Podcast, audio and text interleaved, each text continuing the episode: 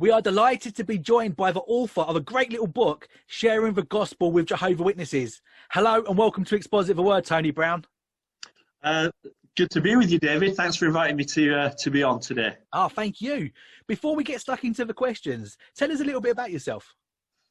Okay, yeah. So I'm married to, to Kath. Um, we, we've got three kids. Uh, they're all a little bit older now. We, we just lost our last one to university.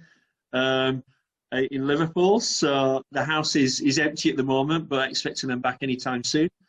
And um, I live in Bradford in, in West Yorkshire. I'm, I'm Bradford born and bred. Uh, hopefully my accent isn't too strong to put you off. um, and I belong to a church in Bradford called Sunbridge Road Mission. I was um, helping pastor the church there uh, for, for a number of years, uh, but now I work as an itinerant evangelist. Um, So involved in lots of evangelistic activity, but with a, with a real focus on trying to reach people in new religious movements, or as we, we more commonly understand them to, to be cults. And um, my, my testimony is part of the reason that I'm, I, I'm attracted to that kind of work. Uh, and I just see these people as lost people in need of, of, uh, of Jesus. So yeah, I spend a lot of my time doing that and helping, helping Christians understand where these people are coming from and how to engage with them. Yeah, really good. How did you become a Christian and how did you come to write this book? Yeah, well, I'll give you the potted version of how, how I became a Christian, really. I'm not brought up in a Christian family, uh, just a typical sort of uh, Bradford lad, brought up in an estate, a very working class family. Never really thought about church, thought about God very much, and just used the church for christenings. I remember christenings more than anything growing up, but it was just an excuse to go to the pub afterwards. And um, so, yeah, never really thought about God. And until something happened in my life, when I was twenty-one years old, my mum died suddenly. And for the first time in my life, I had questions about life and death and heaven and hell, and wanted answers and didn't know where to look for answers. So I began to read all kinds of books, Uh, mainly about the afterlife and, and the promise of, you know, your, your loved one living somewhere in a spirit world somewhere. And I don't think I really bought into that, David, but uh, but I was I was looking for answers. And it was a good few months after that my sister came to me and said, look, Tony, someone knocked on my door uh, the other day, and I've invited them back on Saturday morning just for you. Will you come round? And I said, well, I'll talk to anybody. And I went along, and uh, of course, as you might imagine, it was, it was Jehovah's Witnesses. And I fired all my questions that I had at these, these people, and they answered every single question from the Bible. Now, I, I didn't know the Bible whatsoever, so I just believed everything they were telling me, and, and were ha was happy to accept Bible study with them. Now, with the J Ws, you don't really get a Bible study. That's what they offer you, but you get a Watchtower book study, but I didn't know. I thought I was learning the Bible, and so I very quickly and got into it and, and, and got involved with the J Ws. And uh, that lasted for about four years. I thought I'd, I'd found the truth. Um, they became my family. Um, I spent all my time with them and believed that, um, yeah, I was on the right path. And that is until I began a new job and I met a guy who was a Christian. And I challenged this Christian. He didn't really challenge me, but I kept challenging him on what he believed. And he was just a really nice guy. Didn't always have all the answers to my questions, but he was a nice guy. And um, I was attracted to him because he was so nice, really. And he, through a variety of means, tried to engage me um, further. He, he asked me to go to church. There was no way I was ever going to go to church as a Jehovah's Witness. So he invited me to meet his family and, and have a meal with them, which I did. Uh, met a few other people from the church there. I, I loved it because I, I was on a crusade to convert all these Christians to, to the Jehovah's Witnesses. Yeah. Uh, but what I didn't realize at the time that he'd done is he got his church to pray for me. And it was some nine months later, I ended up coming out of the Jehovah's Witnesses and walking into his church. And it was like these people knew me. I didn't know any of them, but they knew me by name and had been praying for me. And what happened, um, again, just to cut a long story short, is that um, I asked him a question one day, and, and I think it just came from something I heard at the Kingdom Hall. And he answered it, and what he said seemed to make sense to me. And that really threw me, because Only the Jehovah's Witnesses understand the Bible, not anyone else. But what he said, and there was that first little chink of light, and that little chink of light became a, a, a bigger hole and a bigger hole and a bigger hole, to the point where I accepted his invitation to go to a meeting at Bradford University. And it was there that I heard the Christian gospel for the first time, confused, challenged by it, came away wondering what was this all about, and really just prayed out to God and really sought the Lord in prayer. I couldn't sleep that night, saying, Lord, you know I want to follow you. What is, what is the truth? And I woke up the next morning just a completely different person. Wow. Um, something had happened. I, I, I felt uh, a peace that I'd never experienced before. And um, I, I thought something's happened. Spoke to this friend of mine, Christian friend David. He said, you've been born again, come to church. And that was the beginning of my way out of the J Ws and into um, the Christian church. And so uh, the, the book really is, is a consequence of that. I'd always thought for many years that I should write a little book, but it wasn't really until I got involved with the Association of Evangelists, and they had connections with um, uh, ten of those, a book company, ten of those. And they said to me, look, would you do a little book on J Ws and Mormons? So I'm currently doing one on Mormons, similar format. And, um, and that's how the book came about. This book is titled Sharing the Gospel with Jehovah's Witnesses. So what is the Christian gospel message? Well, the Christian gospel message is very, very simple, really, and uh, I think people complicate it. In, in Acts twenty and, and verse twenty-four, uh, the Apostle Paul talks about the gospel of the grace of God, and that's something I didn't understand as a Jehovah's Witness. But the gospel in a nutshell is this, that, that God, there is a God who created us, and, and, and in the beginning we had a relationship with him through our, our first parents, Adam and Eve. Uh, they rebelled against God, they chose against God and his way. That is called sin. It separated us from God, and, um, and now we've got a problem. All of those born from Adam and Eve, we all sort of come down from them. Uh, we're all born in sin and, and separated from God, and, and this sin is just breaking God's rules and his commandments. We, we can't live up to them, we, we can't keep them, we rebel against God, and we might seek Uh, ways of restoring that relationship with God. It's often through good works, and that's where the cults come into it, really, through thinking, you know, my good deeds will make me good enough. But none of those good deeds are good enough. That's what the Bible tells us. All our uh, our, all our, our, our deeds are as filthy rags before God. And so what's the answer? Well, the answer is that God sends his son Jesus, uh, who was fully God and fully man, and he comes, he dies on a cross, takes the punishment we deserve, and uh, And then he rises from the dead three days later. So he, he has victory over death. And all we need to do is put our faith in him. Uh, it's in Christ alone, uh, through faith alone, in Christ alone, by grace alone. And whoever confesses um, his sin and puts his faith in the Lord Jesus Christ will be saved. And we have eternal life beginning when we do that, from the moment we do that, and obviously eternity to come. And we have assurance that that happens. That's the gospel in a nutshell. That's what makes it good news. Yeah. There's nothing we can do, but it's all about what God has done for us in Jesus. It's putting faith in him and receiving him. Yeah. And as we do that, we receive uh, eternal life. So that's that's the good news, really. Yeah. So how does that differ to the gospel according to Jehovah's Witnesses? Well, I mean, it's a great question, I think, David, to ask um, Jehovah's Witnesses, because if you ask the Jehovah's Witnesses what the gospel is, you won't hear anything of what I've just said. Um, you know, they wouldn't take you, for example, to First Corinthians fifteen, where Paul lays out what the gospel is, and he says it's by this gospel we're saved. And, and there he talks according to the scriptures, Jesus died according to the scriptures, he rose again. They, they don't talk about it in those terms.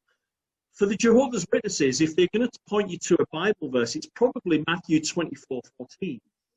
And in their version, he words it like this: and the good news, which is the gospel of the kingdom, will be preached in all the inhabited earth for a witness to all the nations, and then the end will come.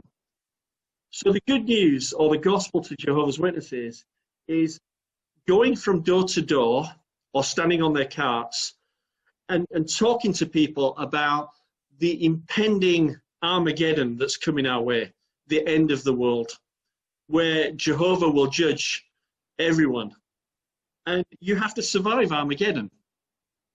And the way that you survive Armageddon, this is the gospel according to Jehovah's Witnesses then, is that you need to, what they would say is take in knowledge of, of the Father and of Jesus Christ. And how's that done? Well, it's done by studying with them.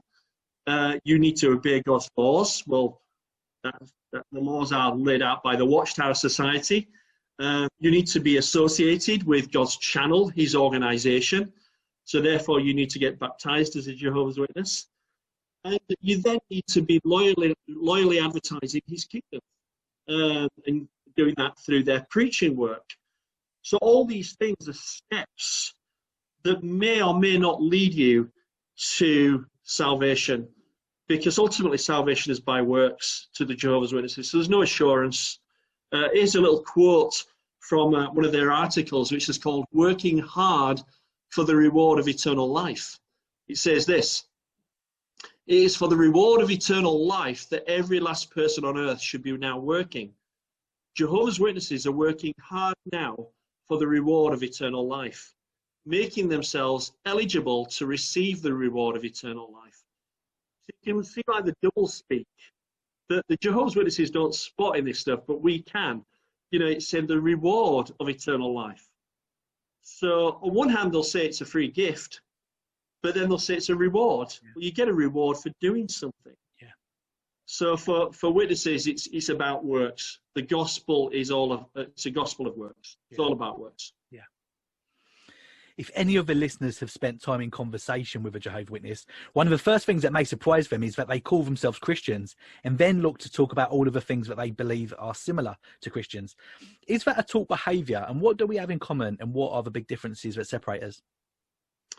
Yeah, well, Jehovah's Witnesses believe themselves to be the only true Christians. Um, they're the only ones on the planet, according to them, that are truly obeying God. And um, yeah, they, they in, in their sort of uh, practicing, and they do practice an awful lot, door-to-door step situations and talking with the general public, they will seek to build bridges. So if they, if they meet a Christian, They, they will seem quite pleased about that, and they'll say, well, that's great that, you know, you believe in the Bible and you pray and you trust in God. We're not meeting many people that do that. So it is a tool that they will use to, to engage with you. And, and there are occasions where we can agree with the message that they present. I mean, their usual opening message on the doorstep is something like, you know, isn't the world getting bad? You know, don't we need something to happen? You know, don't we need God to step in and, and, and change things? And we would agree with all that. They'll say, well, you know, the Bible's the solution. We would agree. Um, so we can agree with them on a surface level. But like a lot of cults, the Jehovah's Witnesses will use the same terms that we use as Christians, terms we're familiar with, but they'll mean something very different by those terms. So they'll build seek to build bridges, but then, you know, the God that they speak about is a different God to the God we would understand. For just a, an obvious thing is, you know, their God's Unitarian. Yeah. He's not Trinitarian. They have a, a, a different Jesus. They don't believe Jesus was God. You know, they deny the person of the Holy Spirit. They'll believe in salvation by works. So on a surface level, they can sound Christian, and they will want to build bridges with us. But ultimately, when it comes down to it, they are, as, as the Apostle Paul speaks about in two Corinthians eleven four, you know, there's someone who comes and proclaims another Jesus, yeah. uh, a different spirit and a different gospel.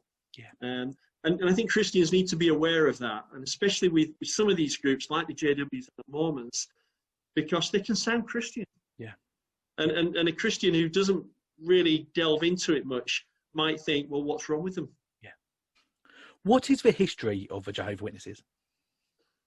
Well, again, just a, a potted sort of version of their of their history really is that they're like a lot of the the cults we experienced, so-called Christian cults, uh, find their beginnings in nineteenth century America, and um, they were originally called the International Bible Students, uh, founded by a guy called Charles Taze Russell. Now, Charles Russell was was brought up in a Christian family. And I think it was when he was in his, his teens, maybe about fifteen, sixteen, he drifted away from his Christian faith, began to look into all kinds of other religions. But he was brought back to the Christian faith by a guy that he heard called Nelson Barbour. And Nelson Barbour was what's termed then a Second Adventist. And as their name gives away, they, they, they were really interested in looking at the return of Jesus, to the point where they would set dates for it. And, and Russell got really interested in this. Now, there came a point where he and Nelson Barbour separated on, on certain doctrines and left each other. But what Russell picked up from Barbour was this idea of trying to work out when Jesus would return. So throughout the history of the Jehovah's Witnesses, they've been keen to set dates to, to try and figure out when Jesus would return. Now, some of the distinctives of, of their beginnings with Charles Taze Russell is, is he uh, denied um, hell, he denied the Trinity, uh, he didn't like the idea of the immortality of the soul, began to teach against these things. And he began to publish his own teachings in um, a magazine called Zion's Watchtower. And it was from that that he got well known, and more people sort of were interested in what he was teaching. Um, a lot of the stuff that the J Ws teach today don't come from Charles Taze Russell. It's interesting that the Jehovah's Witnesses today don't often, often reference Russell. It's almost like they've disowned him a little bit, but they acknowledge that that's where they began. So, for example, um, they weren't called Jehovah's Witnesses by Charles Taze Russell. They were always known as like the International Bible Students, really. It, they didn't become known as Jehovah's Witnesses until nineteen thirty-one. And it was the guy who took over from Russell. Russell died in nineteen sixteen. And it was the guy that took over from him in nineteen eighteen, a guy called uh, Judge Rutherford. It was he that sort of brought in some of the distinctive things that people are aware of today. So Russell, for example, had no, no problem celebrating birthdays and Christmas. In fact, he, he'd advocate those things. Um, where Rutherford came in and they began to get rid of some of those things and said they're pagan, we shouldn't do any any of those things. So the, the, the society began to change through Rutherford. Um, but then after Rutherford came another guy uh, called Nathan Knorr, and he was the guy that really organized them. He was the guy that started putting out all the literature and, and their publications, which just flooded everywhere, and that's what they Again, what they're really well known for, the Watchtower and Awake magazines and their publications. So it, was, it, it began to progress in that way. Now, again, cutting a long story short, they used to have single leaders like these guys who, again, the Jehovah's Witness would see as the one through whom God spoke. But it was in the nineteen seventies they began to change that, and they decided that they'd have a group of people rather than an individual. And they're now called the governing body, and that's what they have today, the governing body.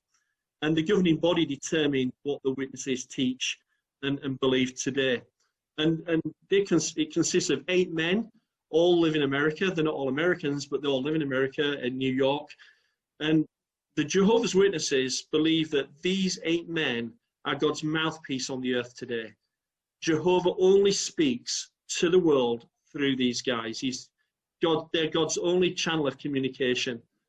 Um, and today, although they continue to publish a lot of their material, um, it's much less now because of social media, because of websites. They've got an amazing website. Not that I want to say amazing in the sense of you should go there and find truth there, but all their documents are on there, all their publications, all their teachings are on there.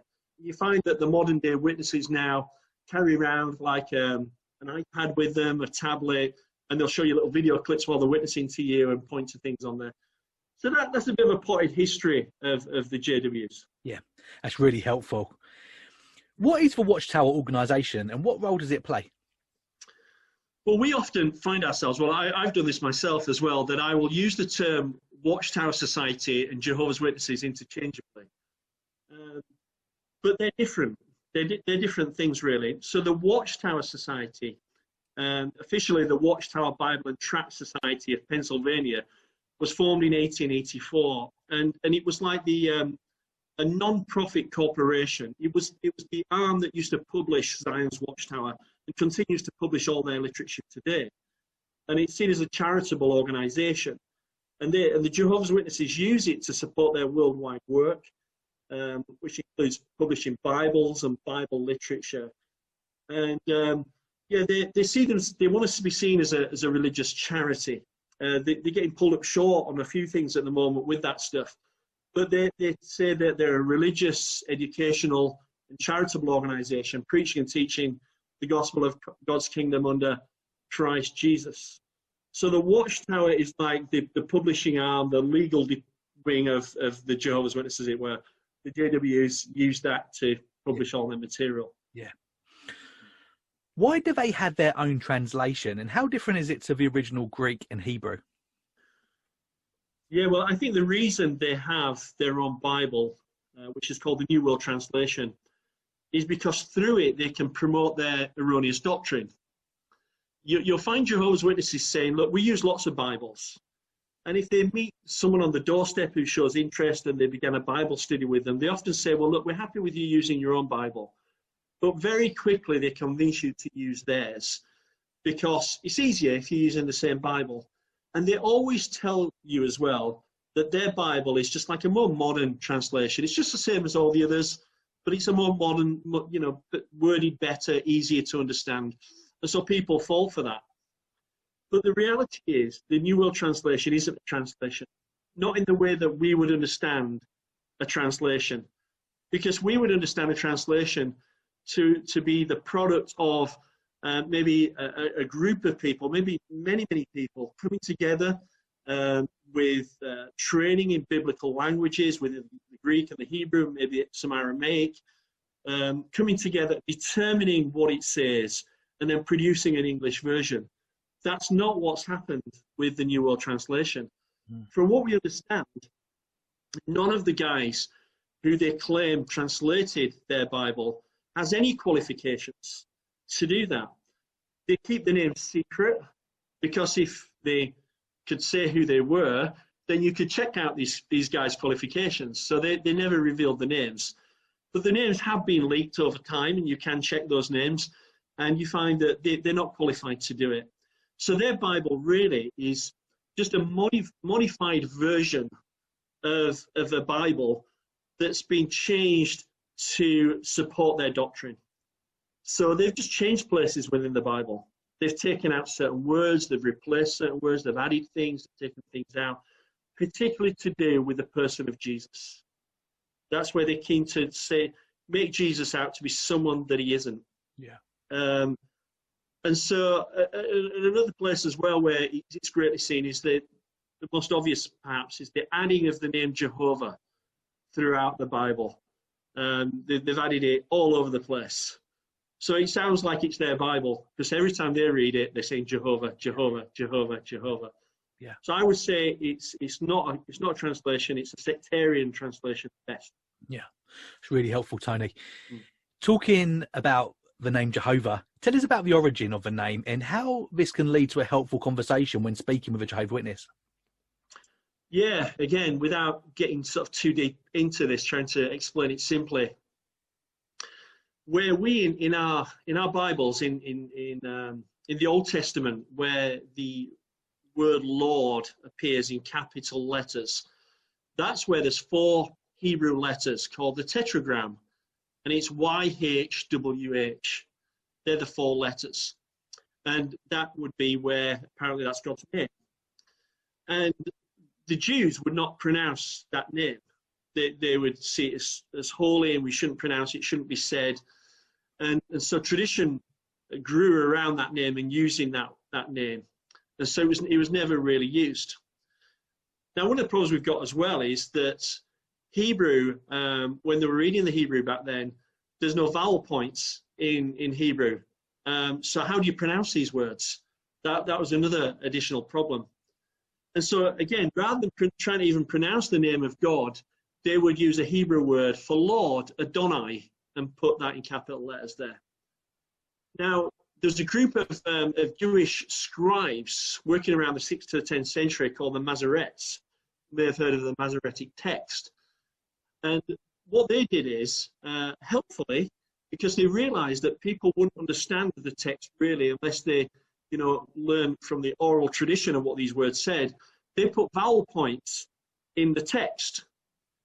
And so that was really helpful. But when it came to the name of God, what were they going to do? Because even then, it, when they were translating this, they still weren't pronouncing the name of God. So what do we do?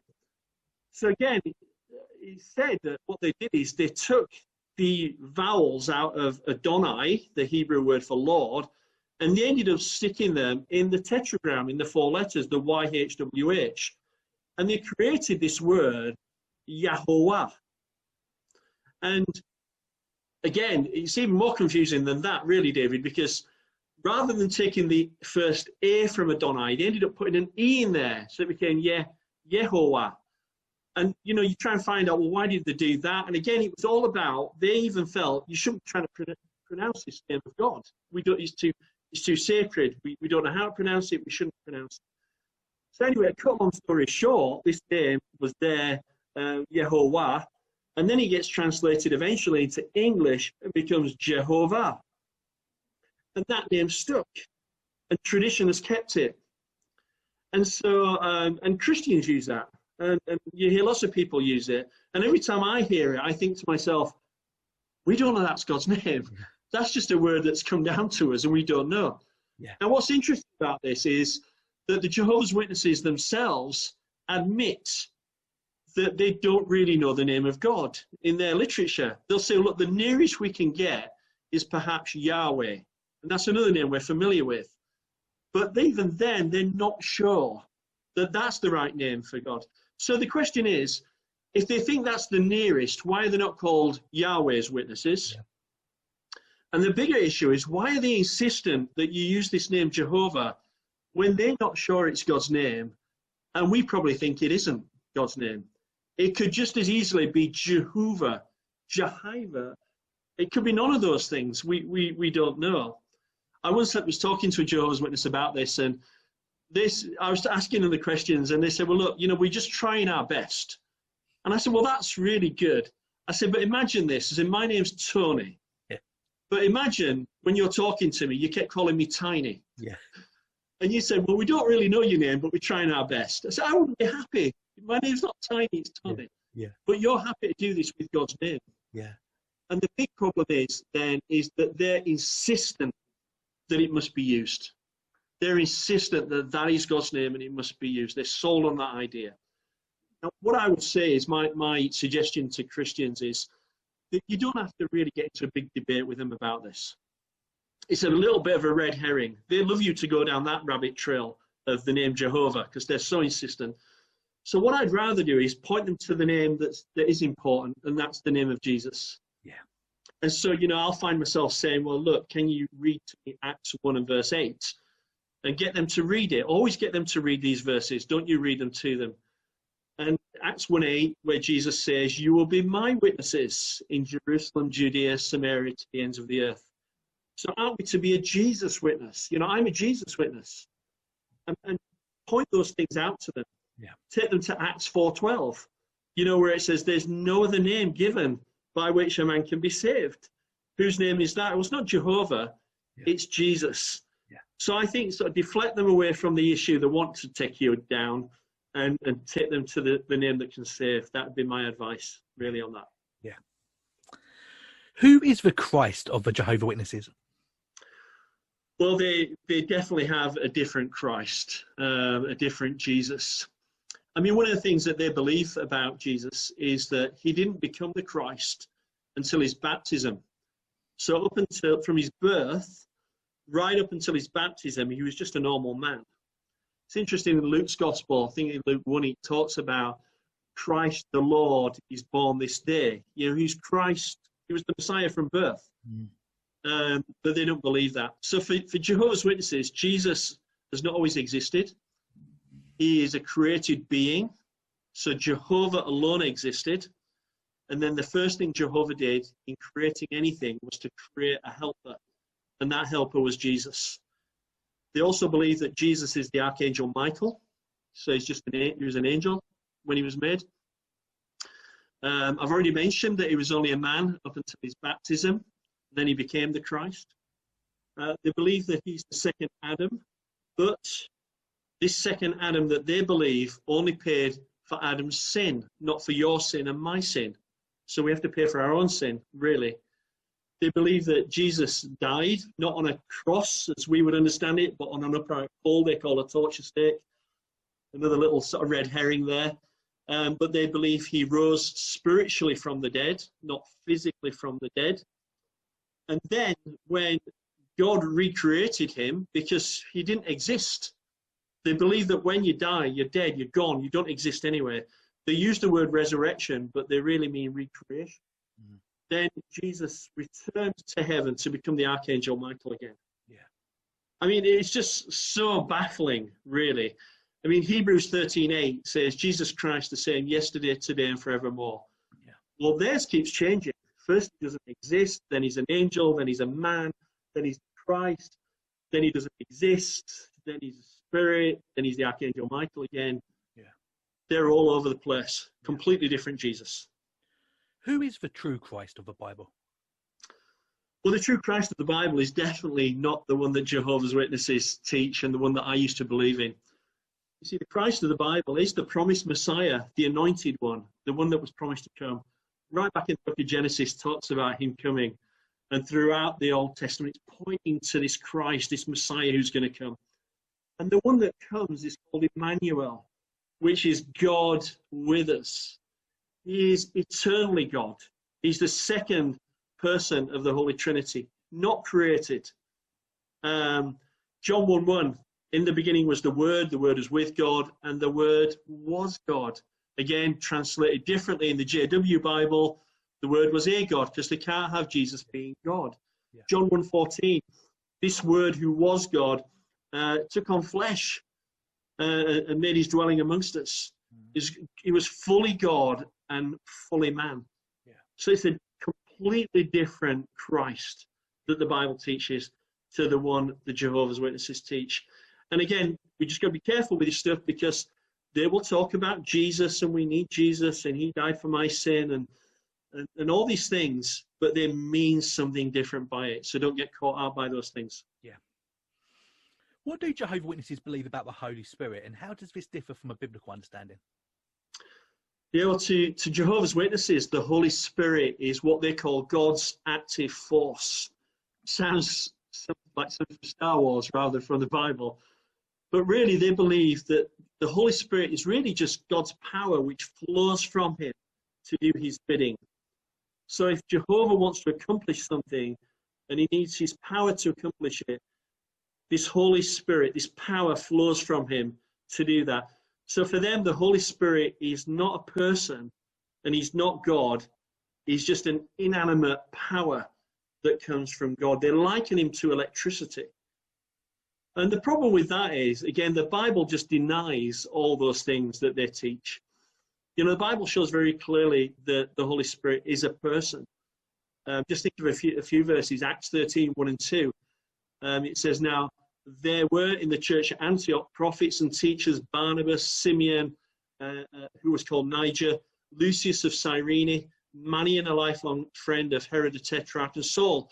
While they were worshipping the Lord and fasting, the Holy Spirit said. See, the, the Holy Spirit has attributes of personage. He's a person. The Holy Spirit can speak. The Holy Spirit can be grieved. Yeah. How do you grieve an electrical force?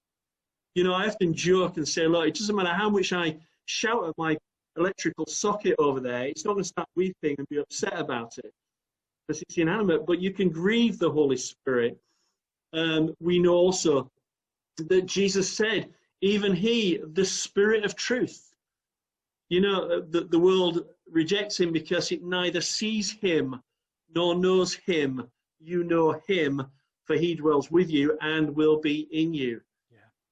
And, and what the Jehovah's Witnesses do is they, they negate these verses in their Bible uh, by, by removing um, pronouns uh, and, and uh, references to, to the Holy Spirit, and always um, write him in lowercase letters. Because yeah. he's just an inanimate force. Yeah. But I think just a final one, David, as well, just a good verse to use with the Jehovah's Witnesses is Acts five, one to four. Where, again, you've, you've got Ananias and Sapphira, who they sell a piece of property. Um, they hold some of it back for themselves. And Peter says this to them. He says, uh, Ananias, why has Satan filled your heart to lie to the Holy Spirit and keep back for yourself part of the proceeds of the land? While it remained unsold, did it not remain yours? and after it was sold, was it not at your disposal? Why is it that you've contrived this deed in your heart? You've not lied to man, you've lied to God. So again, the context, lying to the Holy Spirit is lying to God. Yeah. And there's lots of other places you can go, but yeah, they've got it wrong with the Holy Spirit as well. Yeah. Jehovah's Witnesses are often quick to point out that the word Trinity is not in the Bible. How do you handle this objection and lead them to a biblical understanding of a triune God? Well, the first part of your question is easier to do than the second part. uh, but the first part is, is, is quite easily handled, really, because I always agree with them. The word Trinity is not in the Bible. But then there are lots of words that we use when we're speaking about God that are not in the Bible. So we might use the omnis. He's omniscient. He's omnipotent. He's omnipresent. Uh, we might use the word uh, immutable. That God doesn't change. And one of the favourite words Jehovah's Witnesses like to use is the word theocratic, which means God's kingdom rule. That's not in the Bible. But the principle is, and the idea is. And so that's how I often handle that with the J Ws. You know, I agree with them, it's not there. But let's look at some other words, and let's look at this word that you use.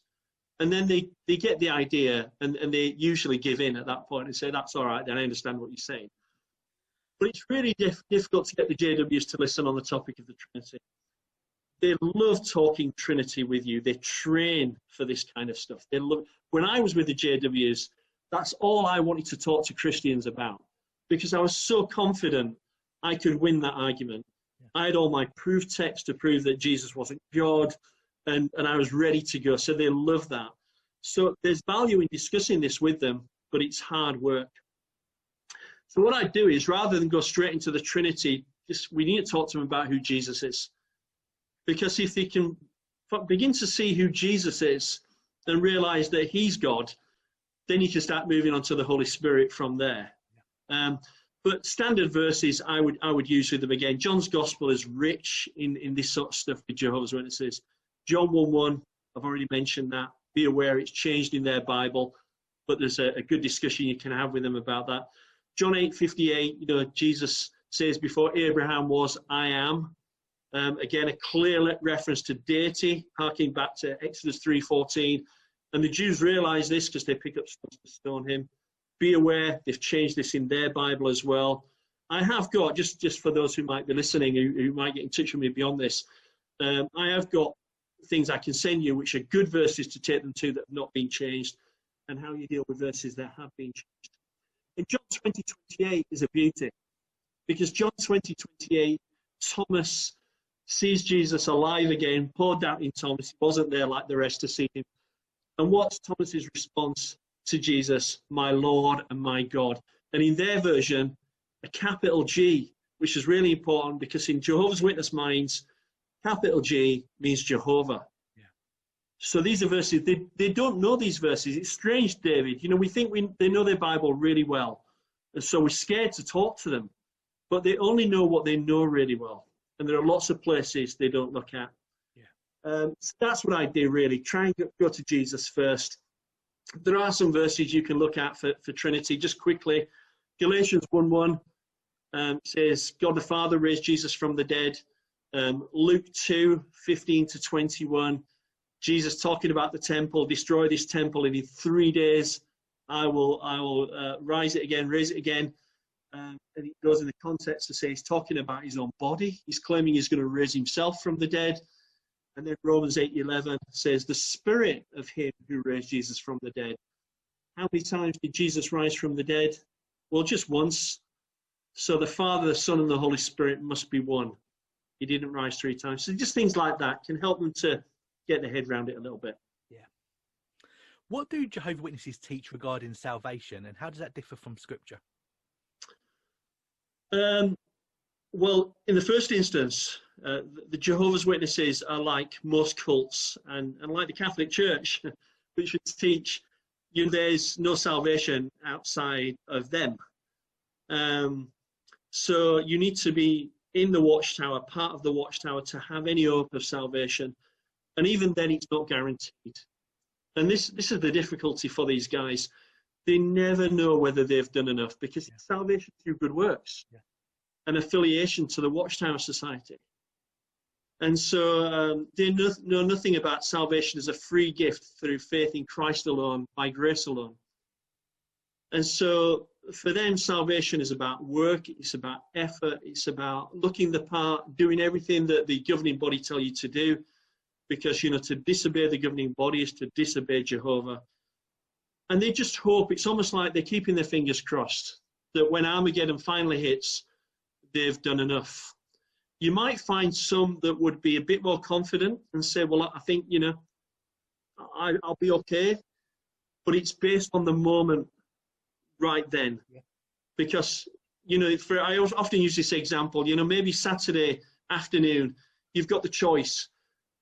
As a Jehovah's Witness, you can go out and knock on doors or stand in the city centre with the carts, or you can go and watch your favourite football team play.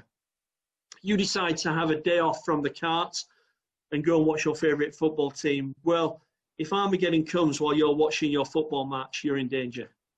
That's how flimsy it is for these guys.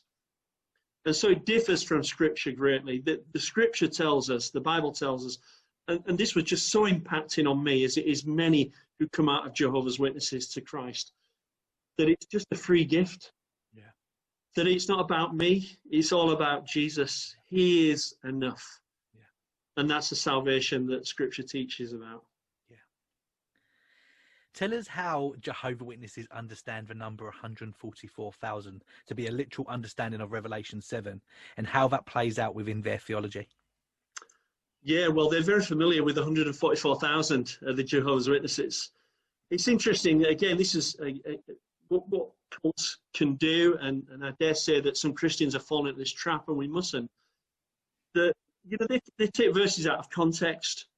They, they may even take a verse and translate it differently within the same verse. This is an example of that. Um, so, for example, in Revelation seven, Revelation fourteen, where it mentions the one hundred forty-four thousand, they believe that number to be literal. It's a literal one hundred forty-four thousand. But then the people it mentions after that, they believe are symbolic. So even within the, the same verse, they're mixing it up, the interpretation of it. So this is, you know, eisegesis, reading into it what you want to read, rather than exegesis, reading out of it what it actually is saying. And what they believe is that the, the people it's speaking about is spiritual Israel, not literal Israel. And guess who spiritual Israel is? Well, it's one hundred forty-four thousand Jehovah's Witnesses, faithful Jehovah's Witnesses. So they believe this verse, these verses are about themselves. Now, the vast majority of Jehovah's Witnesses do not believe they're part of the one hundred forty-four thousand. Because there's only, only one hundred forty-four thousand in Jehovah's Witness theology that are going to be in heaven.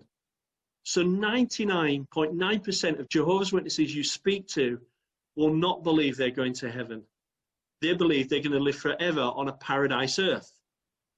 Also, what's interesting about the one hundred forty-four thousand in their theology is that once a year they have what they call a memorial meal around Easter time, and they pass around the bread and the wine, and you're only allowed to partake if you believe yourself to be one of the one hundred forty-four thousand. So literally in, in Kingdom Halls throughout the world, the bread and the wine is passed round and nobody partakes. It just goes back again.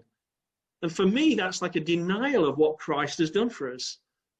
How do you know you're one of the one hundred forty-four thousand? Well, you just know, apparently.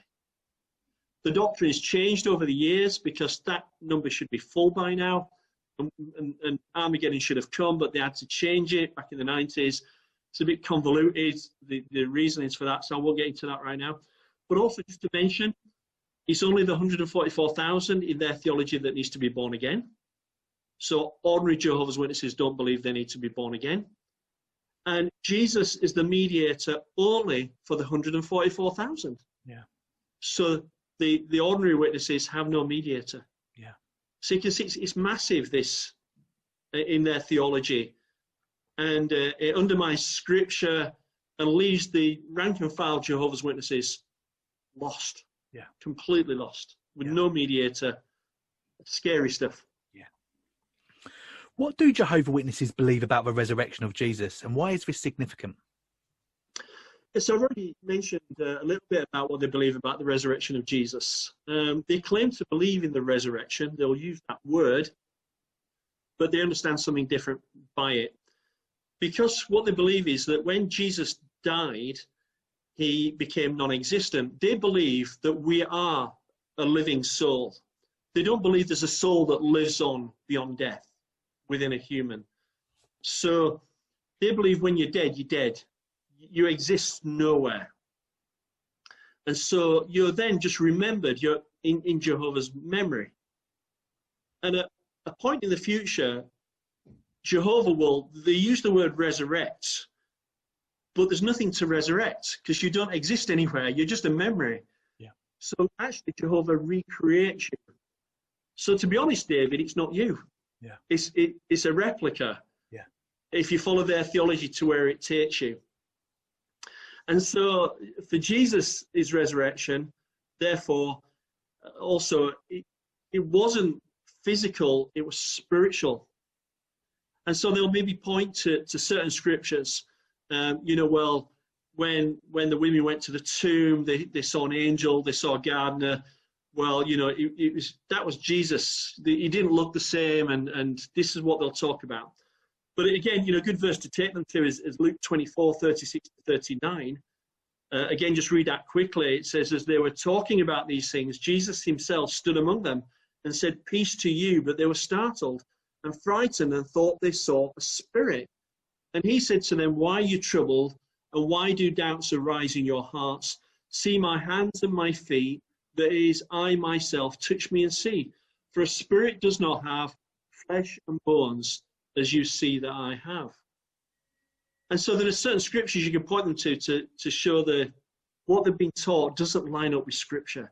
Yeah. And that's often the case with Jehovah's Witnesses. Yeah, yeah. You mentioned earlier on that Jehovah's Witnesses have always been fascinated in dates. Mm. Um, and we know that they've consistently incorrectly predicted dates. Tell us about that, Tony. Yeah, well, it is very much a part of their history. Again, from uh, from Russell onward, and, and his involvement with the Second Adventists. And um, so they've, they've predicted all kinds of things. Russell began by saying that Jesus would return in eighteen seventy-four. When it didn't happen, he, he uh, changed it to eighteen seventy-eight. When that didn't happen, uh, he began to look at the date nineteen fourteen. Uh, when Jesus didn't return um, visibly in nineteen fourteen, they kept the date, but they say, well, he did return, but he returned invisibly. So it talks about um, the, the Jesus appearing, the parousia.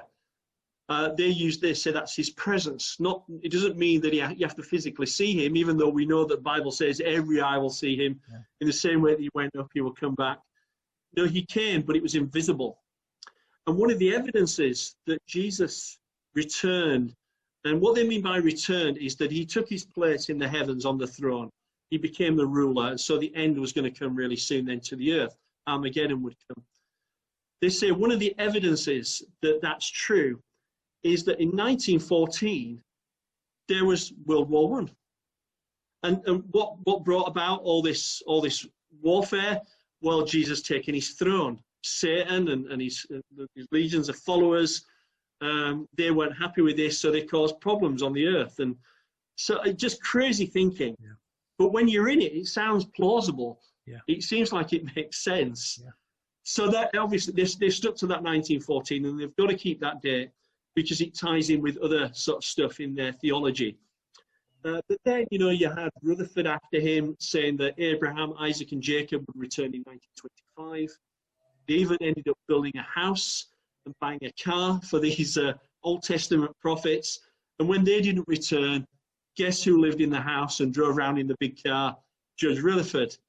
Uh, they reckon nineteen forty-one, there was only months before it would happen. But the big date, which is still in the memory of, of many Jehovah's Witnesses of a certain age, was nineteen seventy-five. And they'd worked out that nineteen seventy-five was exactly six thousand years after the creation of Adam. And so that would bring about then the millennial reign of Christ, or the paradise earth, thousand years for these guys. And uh, lots of witnesses left after that failed prophecy.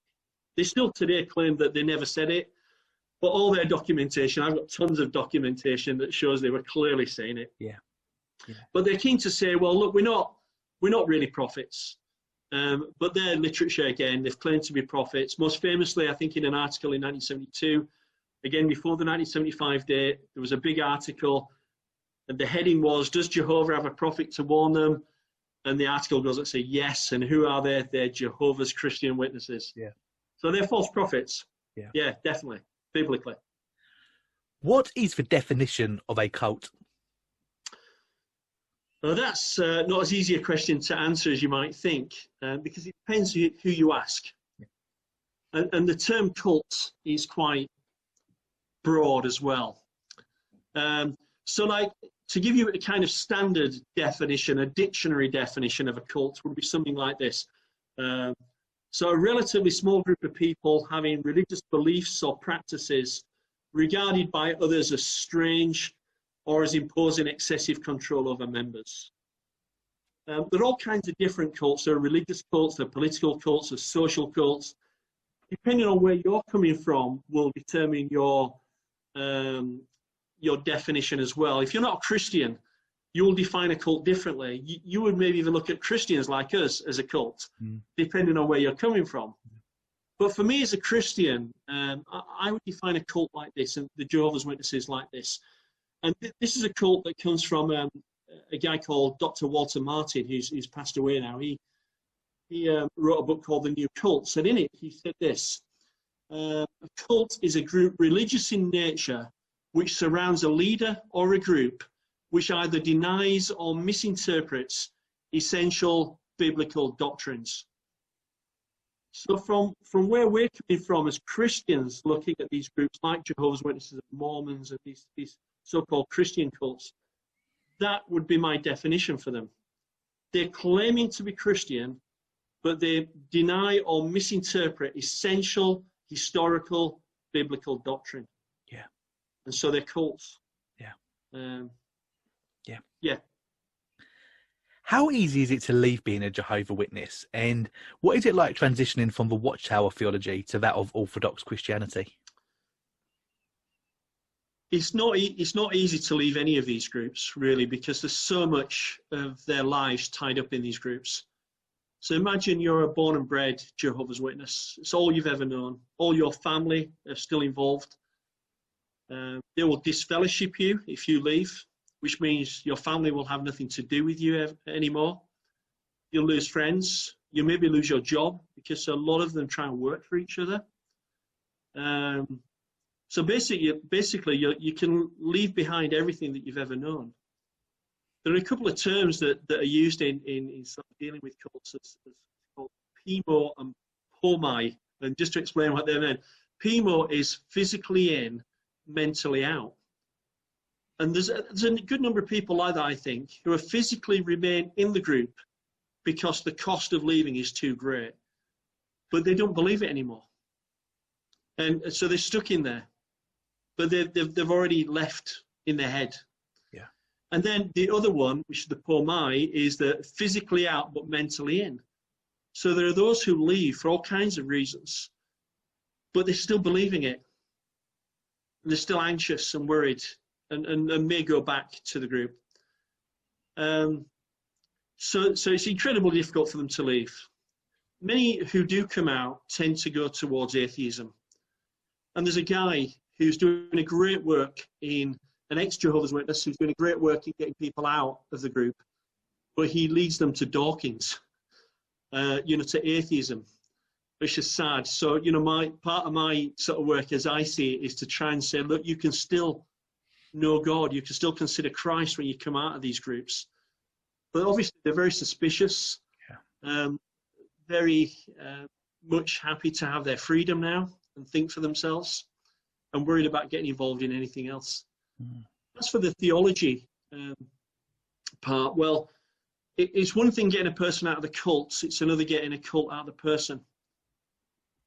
Depending on how long a person's been in and the type of person they are and the work of God in their life, um, it takes some longer than others. Yeah. I mean, for example, uh, David, I, I'm currently doing a Christianity Explored course with a couple who recently left Jehovah's Witnesses, he, he'd been in it all his life, fifty years. And, and she was in it thirty-six years. And you would think, man, it might take a long time for these guys to come round. But God's doing an amazing work in their life. And every week, I'm meeting them um, tomorrow afternoon. Every week, they've progressed in their understanding.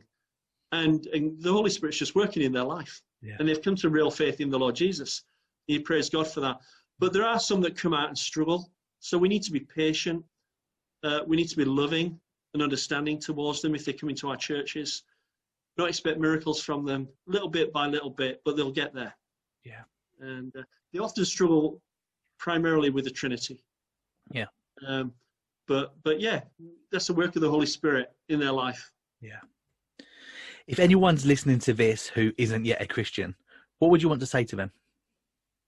I'd want to say, why not? Be my first response. What, what are you doing? Um, I think what I want to say to people is this. If, if, if what Christianity teaches is true, then you can't afford to ignore it. Um, it's, it's a life and death issue. And the Bible tells us that one day we'll stand before God to give an account for our life. And the issue is then is, what are you going to say to him? Um, Jesus said that he's the way, the truth, and the life. No one comes to the Father except by him. We need Jesus. We need Jesus. We need someone to forgive our sin. Our good works is never going to be enough. No matter how good you think you are, how much you help people, you will never reach God's standard because we measure ourselves against him. Yeah. Um, we want to measure ourselves against other people. Yeah. But when we measure ourselves against God, we realize we, we fall way short. Yeah. So it's too important to ignore. So what I'd suggest is to anyone listening who's interested in this, is give it a try. Investigate the claims of Christianity. Christianity is not blind faith. It's a reasonable faith. There are answers to your questions that you might have. Look into it. Uh, get in touch with me or, or David or, or, or someone that you know who, who's a Christian. I'd happily send you some literature, even do a Christianity Explored course with you or whatever, uh, where you, you, you're free to ask all the questions you want and to, to bring all your doubts. Um, because we, we're so convinced that this is true that it'll stand up to scrutiny. Yeah. So give it a try. Give Jesus a try. That's yeah. what I want to suggest. Yeah. Tony, do you have any closing thoughts? And also make sure that you let people know how they can keep up to date with what you're doing. Yeah, sure. Um, well, I think what I want to say, David, is if, if you're a Christian listening to this, and I'm, I'm assuming it'd be predominantly Christians listening to this, but um, if you are a Christian, then remember that we need to share the truth in love with everyone, but particularly with cultists, and to realize that they're lost. It, you know, it's no good thinking, well, I can just leave them. Yeah. I don't have to open my door. I can hide behind the settee when they come. Um, when they knock on our door, when we see them in the street, there's a gospel opportunity, evangelistic opportunity, and we need to share Jesus with them. So please do that, and don't worry about what you're going to say. You know, the Holy Spirit will lead us, and just share your testimony um, with them. That that can often jolt them and make them think. Yeah. So so do that really. In terms of uh, getting in touch with me, uh, you can email me. Um, my, my email address is tony dot brown at a o f e dot org dot u k. I'll just repeat that again. So it's tony dot brown at a o f e dot org dot u k. I could then add you to my, my newsletter um, distribution list if you're interested. And also check out our website, which is uh, reach out trust dot org. Tony, so there you go. Yeah. Tony, thank you so much. And thank you again for a brilliant interview and also for writing this really helpful book, Sharing the Gospel with Jehovah's Witnesses. I really enjoyed speaking with you. I'm going to put the link um, to your email and to your website in the description below. Thanks again brilliant. for your time, Tony. Brilliant. Thanks very much, David. Take care.